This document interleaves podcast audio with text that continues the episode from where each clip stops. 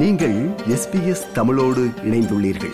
S B S dot com dot A U forward slash Tamil எனும் இணையத்தின் மூலம் மேலும் பல சிறப்பான நிகழ்ச்சிகளை நீங்கள் கேட்கலாம். மனித உயிர்களை காவு வாங்கும் கொடிய வியாதிகளில் புற்றுநோயும் ஒன்று. இந்த புற்றுநோய் ஒருவருக்கு ஏன் ஏற்படுகிறது மற்றும் புற்றுநோய் ஒருவருக்கு ஏற்படுமா என்பதை முன்கூட்டியே அறிந்து கொள்ளலாமா என்பது உட்பட பல கேள்விகளுக்கு பதிலளிக்கிறார் மருத்துவ பேராசிரியரும் புற்றுநோய் தொடர்பான சிறப்பு நிபுணருமான டாக்டர் சுந்தரம் சபேசன் அவர்கள். வணக்கம் டாக்டர் சபேசன். வணக்கம் ரேணுகா. டாக்டர், நாங்கள் இன்றைய தினம் புற்றுநோய் தொடர்பிலான சில அடிப்படை விடயங்களை பற்றி தெரிந்து கொள்வோம். முதலில் இந்த புற்றுநோய் என்பது எப்படி ஆரம்பிக்கிறது என்று எங்களுக்கு விளக்குங்கள். புற்றுநோய் தொடங்குறத பற்றி ஒரு நூறு வருஷமா ஆராய்ச்சி சென்று இருக்கணும். சிம்பிளா பார்க்க போனால், ஒரு அப்னோமலான செல் வந்து வளர தொடங்கி உடம்ப தாக்க தொடங்குறது தான் உண்மையில புற்றுநோய். இப்ப சிலவழி அந்த நார்மலான செல்லும் இருக்குத்தானே, இப்ப நோ நோமனால செல் வந்து வளர தொடங்கினால் அதை பினாயின் டியூமர்ன்னு சொல்லுவோம். ஆனா அப்னமலான செல் வளர தொடங்கி அது தாக்க தொடங்கினால் அதுதான் புற்றுநோய். இப்போ அதுல இந்த செல்லுக்கு போய் வைக்கல அப்னோமலா வர செல் வந்து அந்த டிஎன்ஏல மியூட்டேஷன் இருக்கும்.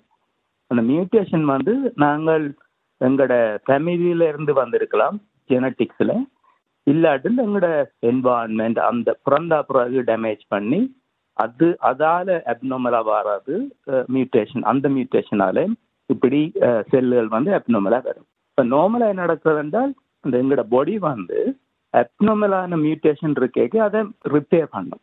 இப்போ அடிக்கடி அதுக்கு கூட கூட மியூட்டேஷன் வந்து அந்த பாடிக்கு ரிப்பேர் பண்ணலாம் வரைக்குள்ள நார்மல் செல் வந்து அப்னோமலான செல்லாக வந்துடும். அதுக்கு பிறகு தலைவிதியோ இம்யூன் சிஸ்டமோ என்னவோ தெரியாது, அந்த செல்லுகள் வளர்ந்து அதுகெல்லாம் வந்து கேன்சரா வராது. சரி, அண்மையில் ஒரு ஆய்வு ஒன்று வெளியானது. அந்த ஆய்வில் சொல்லப்பட்டது அப்படி என்றால், அடுத்த இருபத்தி ஐந்து ஆண்டுகளில் கிட்டத்தட்ட ஒன்று தசம் நான்கு மில்லியன் ஆஸ்திரேலியர்கள் இந்த புற்றுநோயால் மரணம் அடையக்கூடிய நிலை ஏற்படும்.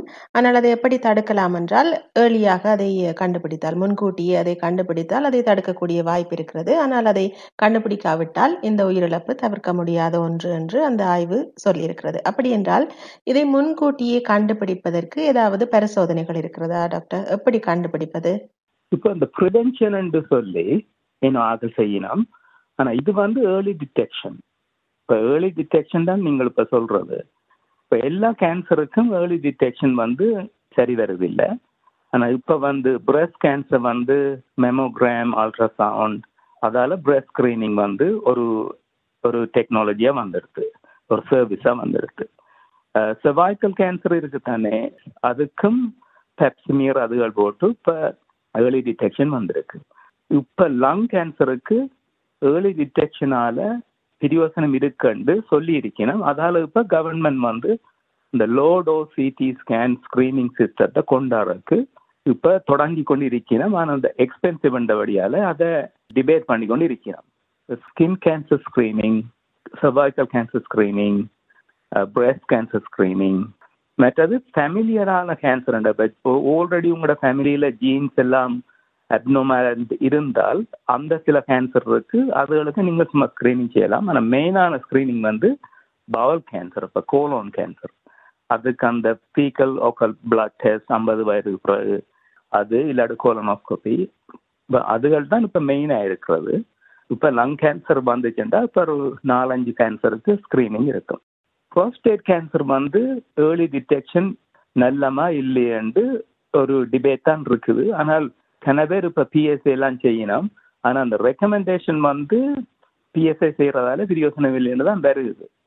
ஆனால் இப்போ ஜிபி சோஃபா கண்டிச்சனம் என்றால் அது செய்யறதுல பிரச்சனை இல்லை. ஆனால் மிச்சமான கேன்சர் எல்லாம், stomach cancer, throat cancer, blood cancer, ovarian cancer, அந்த கேன்சர் எல்லாத்துக்கும் அந்த ஸ்கிரீனிங் அண்ட் ஒரு கொண்டு இல்லை. வேற நீங்கள் பிளட் டெஸ்ட் அதுகள் செய்து அல்ட்ராசவுண்ட் சிடி ஸ்கேன் செய்தாலும் அதுகள் ஏர்லியாக கண்டுபிடிக்கணும் இல்லை. இப்போ அதுதான் பிரச்சனை. கேன்சருக்கான பிரச்சனை அதுதான், அந்த ஏர்லி டிடெக்ஷன் இல்லை. இதே போன்று டாக்டர் சில புற்றுநோயாளிகள் அல்லது புற்றுநோய் தொடர்பில் பார்க்கிற போது அவருக்கு இது மூன்றாவது நிலை, ஸ்டேஜ் டூ, ஸ்டேஜ் த்ரீ அப்படி என்றெல்லாம் சொல்லப்படுகிறது. இந்த கேன்சரை பொறுத்தவரையில் என்னென்ன நிலைகள் இருக்கின்றன, எந்த நிலை குணப்படுத்தவே முடியாத நிலை அல்லது எந்த நிலை குணப்படுத்தக்கூடியது, அதை பற்றி கொஞ்சம் விளக்குங்கள். இப்ப நீங்கள் சொல்ற அந்த நிலை வந்து ஸ்டேஜிங் என்று சொல்றது. இப்ப ஸ்டேஜிங் வந்து கேன்சரை பொறுத்து வித்தியாசமான ஸ்டேஜிங் சிஸ்டம் இருக்கு. இப்போ நீங்கள் நார்மலாக கேட்டிருக்கிறது stage one two three four அப்படி. இப்போ நார்மலாக ஸ்டேஜ் ஃபோர் என்றால் அந்த கேன்சர் வந்து இப்போ அந்த தொடங்கின இடத்தை விட்டு இப்போ அந்த மற்ற ஆர்கன்ஸுக்கு போடுது, இப்படி லிவர், லங், போன், பிரெயின் அதுகளுக்கு போடுது. அது ஸ்டேஜ் ஃபோர்ன்றது. அப்போ ஸ்டேஜ் ஒன் என்றால் ஏர்லியாக இருக்கும், அந்த தொடங்கின இடத்துலேயே அது இருக்கும். இப்போ இந்த ஸ்டேஜ் டூ த்ரீ என்றால் இடையில எங்கே எங்கே போயிருக்குது என்றதைத்தான் அந்த ஸ்டேஜிங் சொல்லும். அந்த ஸ்டேஜிங் வந்து எது கியூர், எது கியூர் இல்லை, எது ஏர்லியாக ட்ரீட் பண்ணலாம், அப் அதால தான் அந்த ஸ்டேஜிங் வந்தது. இப்போ ஒரு சொலிட் டியூமர் ரெண்டு வந்தால், இப்போ பிரெஸ்ட் கேன்சர் ரெண்டு வைங்க, ஸ்டேஜ் ஃபோர் என்றால் நார்மலி யூ கான் கியூர், ஆனால் அதை கண்ட்ரோல் பண்ணலாம். இப்போ ஸ்டேஜ் ஒன் டூ த்ரீ என்றால் அதை நீங்கள் கியூர் பண்ணலாம். ஸ்டேஜ் ஒன் தான் best cure, then stage three less cure, ஆனால் ஸ்டேஜ் ஃபோருக்கு போச்சு என்றால் கியூர் இல்லை நார்மலாக. ஆனால் சில கேன்சர் இருக்குது, இப்போ கோலோன் கேன்சர், ஒரு பவுலில் கேன்சர் வந்து அதை வெட்டி எடுத்தா பிறகு லிவரில் ஒரு கேன்சர் வந்துச்சு என்றால் அது ஸ்டேஜ் ஃபோர், ஆனால் அதை ஆப்ரேட் பண்ணி அதை கியூர் பண்ணலாம். அப்போ ஸ்டேஜ் ஃபோர் கியூரபிள். அதில் இப்போ மெலனோமா இருக்குது தானே, ஸ்கின் கேன்சர், அது சிலவளை சாக்கோமான் எல்லாம் இருக்குது, அதுகளும் அப்படித்தான் ஸ்டேஜ் ஃபோர் அண்டா லோக்கலைஸ்டா அதை கியூர் பண்ணலாம். இப்போ பிளட் கேன்சர்கள் வந்து லிம்போமா, லியூக்கிமியா எல்லாம் அதை ஸ்டேஜிங்கில் சொல்லி பிரியோசனம் இல்லை, ஏனென்றால் தொடங்கேக்கிலே எல்லாம் பரவி இருக்கும், ஆனால் கியூர் ரேட் வந்து வெரி ஹாய். அப்போ அந்த ஸ்டேஜிங் வந்து நார்மலாக ஆக்கள் பயப்படுறது அந்த சாலிட் டியூமர்ஸ், பிரேஸ், கோலோன், சாக்கோமார்கள் மாதிரி. ஆனால் ஒரு கைட்லைனை தருமொழிய, ஆனால் ஒவ்வொரு கேன்சருக்கும் டிஃப்ரெண்ட் டிஃப்ரெண்ட் ஸ்டேஜிங் இருக்குது. அப்போ அந்த கியூர்ன்னு சொல்லிக்கல நாங்கள் கவனமாக இருக்கணும், இது பெறவி எடுத்து அதால் கியூர் பண்ணலாதுண்டு அந்த ரேண்டமாக சொல்லிடலாது. அப்போ கேன்சரை பொறுத்து தான் அது இருக்குது. சரி, இந்த கேள்வி கொஞ்சம் சிக்கலான கேள்வி டாக்டர். அப்படி என்றால் சிலருக்கு புற்றுநோய் வருகிறது, சிலருக்கு வருவதில்லை. நீங்கள் சொன்னது போன்று அசாதாரணமான செல்களின் வளர்ச்சி அது கேன்சரை கொண்டு வரும், மற்றது குடும்பத்தில் யாருக்காவது இருந்தால். ஆனால் அந்த அசாதாரண செல்களின் வளர்ச்சியை எடுத்துக்கொண்டால் அது வந்து சிலருக்கு நடக்கிறது, சிலருக்கு நடப்பதில்லை. என்ன காரணம்? இப்ப கேன்சர் வருதோ இல்லையோண்டு அது வந்து நாங்க சயின்டிஃபிக்கா எக்ஸ்பிளைன் பண்ணலாம், பயாலஜி, உங்களோட makeup, genes, environment, scientifically we can have all sorts of தியரியில நாங்கள் எக்ஸ்பிளைன் பண்ணலாம். ஆனால் உண்மையில சிம்பிளா சொன்னால் அந்த லக்ன்னு சொல்லுவாங்க தானே, இப்போ நூறு பேர் நீங்கள் எடுத்தீங்களா, நூறு பேர் ஸ்மோக் பண்ணினால் அது ஒரு முப்பது பேருக்கு தான் கேன்சர் வரும். அப்போ ஏன் மற்ற எழுபது பேருக்கு வேற எழுபது முப்பது பேருக்கு தான் வருதுன்றது அது உண்மையிலே ஒருத்தருக்கும் தெரியாது. அதை நான் சிம்பிளா அதை வேண்ட தலைவிதி என்று சொல்லி போட்டு பேசாமல் வந்த வருத்தத்தை மாத்துறது, அதுதான் என்ற வேல். சரி, இப்ப சில பேர் சொல்லுவார்கள் உணவு, அதே போன்று ஸ்ட்ரெஸ்ஸால் கேன்சர் வரக்கூடும் என்றெல்லாம் சொல்கிறார்கள். இது உண்மையா டாக்டர்? எங்களது சாப்பாடு கேன்சரை கொண்டு வரக்கூடுமா? அதே போன்று ஸ்ட்ரெஸ்ஸும் கொண்டு வருமா? நீங்கள் இந்த ரிசர்ச்சை பார்த்தீங்கன்னால் food, smoking, alcohol, fat food, being overweight அதெல்லாம் associated with different different type of cancer. So, எல்லா கேன்சராலையும் சாப்பாடு சாப்பாடால் வர்றது ரெண்டு இல்லை, ஸ்மோக்கால் வர்றது இல்லை. ஆனால் நீங்கள் முக்கியமாக பார்த்தீங்களா நீங்கள் என்ன செய்கிறீங்களோ உலகத்தில், அந்த என்ன ஒரு விரும்பி செய்கிறீங்களோ அதாலேயும் ஒரு கேன்சர் வர்றதுக்கு யாராச்சி காட்டுது நடுவ. இப்போ நீங்கள் எல்லாரும் நாங்கள் கொஞ்சம் ஆல்கஹால் விரும்பி குடித்தால் அதுலேயே ஒரு பத்து கேன்சர் வரும் ஆல்கஹாலால். இப்போ நாங்கள் ஒரு ஃபேட்டி ஃபுட் எல்லாம் ஃப்ரை பண்ணி எல்லாம் ஆசையோட சாப்பிட்டா அதாலேயும் இன்னொரு அஞ்சாறு கேன்சர் வரும் அதுக்குள்ள. இப்போ பார்த்தீங்கன்னா மொத்தமாக ஒரு ஒரு டைரக்ட் ரிலேஷன்ஷிப்பை சொல்லலாது, ஆனால் எல்லாம் ஒரு மொடரேஷனாக செய்கிற மாதிரி தான் கிடக்குது பார்க்க. ஸ்ட்ரெஸ்ஸும் அதுவும் ஒரு ஆராய்ச்சினா தான், ஆனால் பெற மாதிரி தான் இருக்குது. அதை நீங்கள் அந்த ஒரு சில சில ரிசர்ச்சை பார்த்தீங்கன்னா ஸ்ட்ரெஸ் கேன் கோஸ். ஆனால் அந்த எனக்கு பார்க்க போனால் அந்த ஸ்ட்ரெஸ் வந்து ஐ திங்க் ஸ்ட்ரெஸ் வந்து இம்யூன் சிஸ்டத்தை குறைச்சி, அந்த இம்யூன் சிஸ்டம் குறையிறதால தென் இந்த அப்னோமல் செல்லுகள் வந்து வளர தொடங்கி அது கேன்சராக வர்றதுக்கு ஒரு இட் இஸ் பாசிபிள். ஆனால் ஸ்ட்ரெஸ்ஸால் வந்து கேன்சர் வர்றதுக்கு மற்ற விஷயங்கள் இருக்கு. இப்போ ஸ்ட்ரெஸ் கூடிச்சுன்னா நாங்கள் சில வேளை ஸ்மோக் கூட ஸ்மோக் பண்ணுவோம், சில பேர் ஸ்ட்ரெஸ் கூடினால் எக்ஸசைஸ் செய்ய மாட்டினோம், ஸ்ட்ரெஸ் கூடினா கூட சாப்பிடுவினோம், கூட ட்ரிங்க் பண்ணினோம். நான் நினைக்கிறேன் அந்த ஸ்ட்ரெஸ் வந்து இம்யூன் சிஸ்டத்தை குறைக்கிறதால தனியாக கேன்சர் வர்றதுன்னு இல்லை. நான் நினைக்கிறேன் அந்த ஸ்ட்ரெஸ்ஸால் நாங்கள் என்ன செய்கிறோமோ அந்த எங்களோட லைஃப் ஸ்டைல் அதுதான் கூட கேன்சர் வர்றதுக்கு டைரக்ட் ரிலேஷன்ஷிப் தான் என்னுடைய அப்சர்வேஷன். இப்போ டாக்டர் நிறைவாக ஒரு கேள்வி. எல்லோருக்குமே விருப்பம் இந்த புற்றுநோய் இல்லாத ஒரு வாழ்க்கையை தான் நாங்கள் வாழ வேண்டும் என்பது.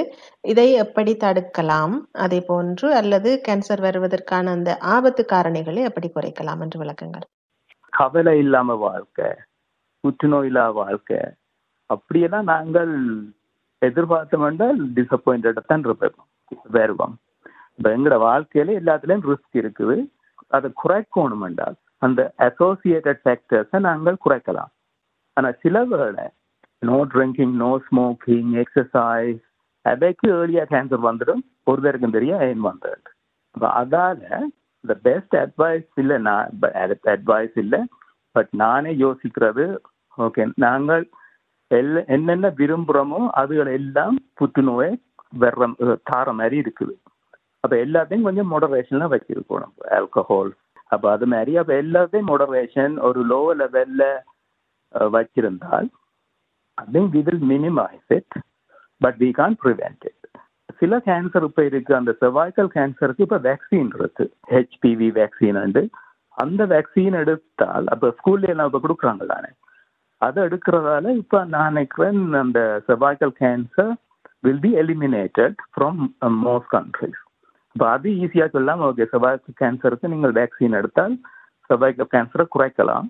ஆனால் smoking can also cross cervical cancer. So ஃபுல்லாக குறைக்கணுமெண்டா நீங்கள் லைஃப் ஸ்டைலையும் ஆர்கனைஸ் பண்ணி மொடரேஷன் ஓ அவாய்டன்ஸ் மற்றது வேக்சின்கள் எடுத்து சில சில கேன்சர்களை குறைக்கலாம். அந்த ஃபேமிலி ஹிஸ்ட்ரி இருக்கிறார்களுக்கு gene gene testing and follow up அது that is a good prevention strategy. இப்போ நார்மலாக வந்து இப்போ ஃபேமிலி ஹிஸ்ட்ரி இருக்கிறவர்களுக்கு ஸ்க்ரீனிங் வந்து ஏர்லி டிடெக்ஷன் தான் வரும். நீங்கள் ஸ்க்ரீனிங் போனால் normally early detection, so you may not be able to prevent it, ஆனால் யூ வில் டிடெக்ட் ஏர்லி. அப்போ அதால் யூ கேன் கியூர் ஏர்லி. சில வேளை இப்போ பிரேக் கேன்சருக்கு அந்த பிரேக்கா ஜீனண்ட் எல்லாம் இருக்குது, அந்த ஆளுக்கு if you have mastectomy, breast removal, மற்றது ஓவேரியன் ரிமூவல் அதுகளை செய்தால் you can eliminate breast and ovarian cancer if you have surgery. ஆனால் சர்ஜரியில் ஒரு பிரச்சனை இருக்கு என்னென்னா மற்ற சைடு எஃபெக்ட்ஸ் வரும் தானே சர்ஜரியால். அப்போ அந்த prevention of cancer versus managing surgical side effects. இப்போ நீங்கள் ப்ரிவென்ட் பண்ணுறதுக்கு ஜீன்ஸ் இருக்கிறவர்களுக்கு ரிமூவிங் தி ஆர்கன்ஸ் மற்ற வேக்சினேஷன் ஃபார் சர்வைக்கல், மிச்சம் எல்லாத்துக்கும் மோடரேஷன் ஆஃப் லைஃப் ஸ்டைல். மிக்க நன்றி டாக்டர், தெளிவாக விளக்கினீர்கள். மீண்டும் மற்றும் ஒரு சந்தர்ப்பத்தில் சந்திப்போம். நன்றி, வணக்கம். இது போன்ற மேலும் பல நிகழ்ச்சிகளை கேட்க வேண்டுமா? Apple podcast, Google podcast, Spotify என்று பாட்காஸ்ட் கிடைக்கும் பல வழிகளில் நீங்கள் நிகழ்ச்சிகளை கேட்கலாம்.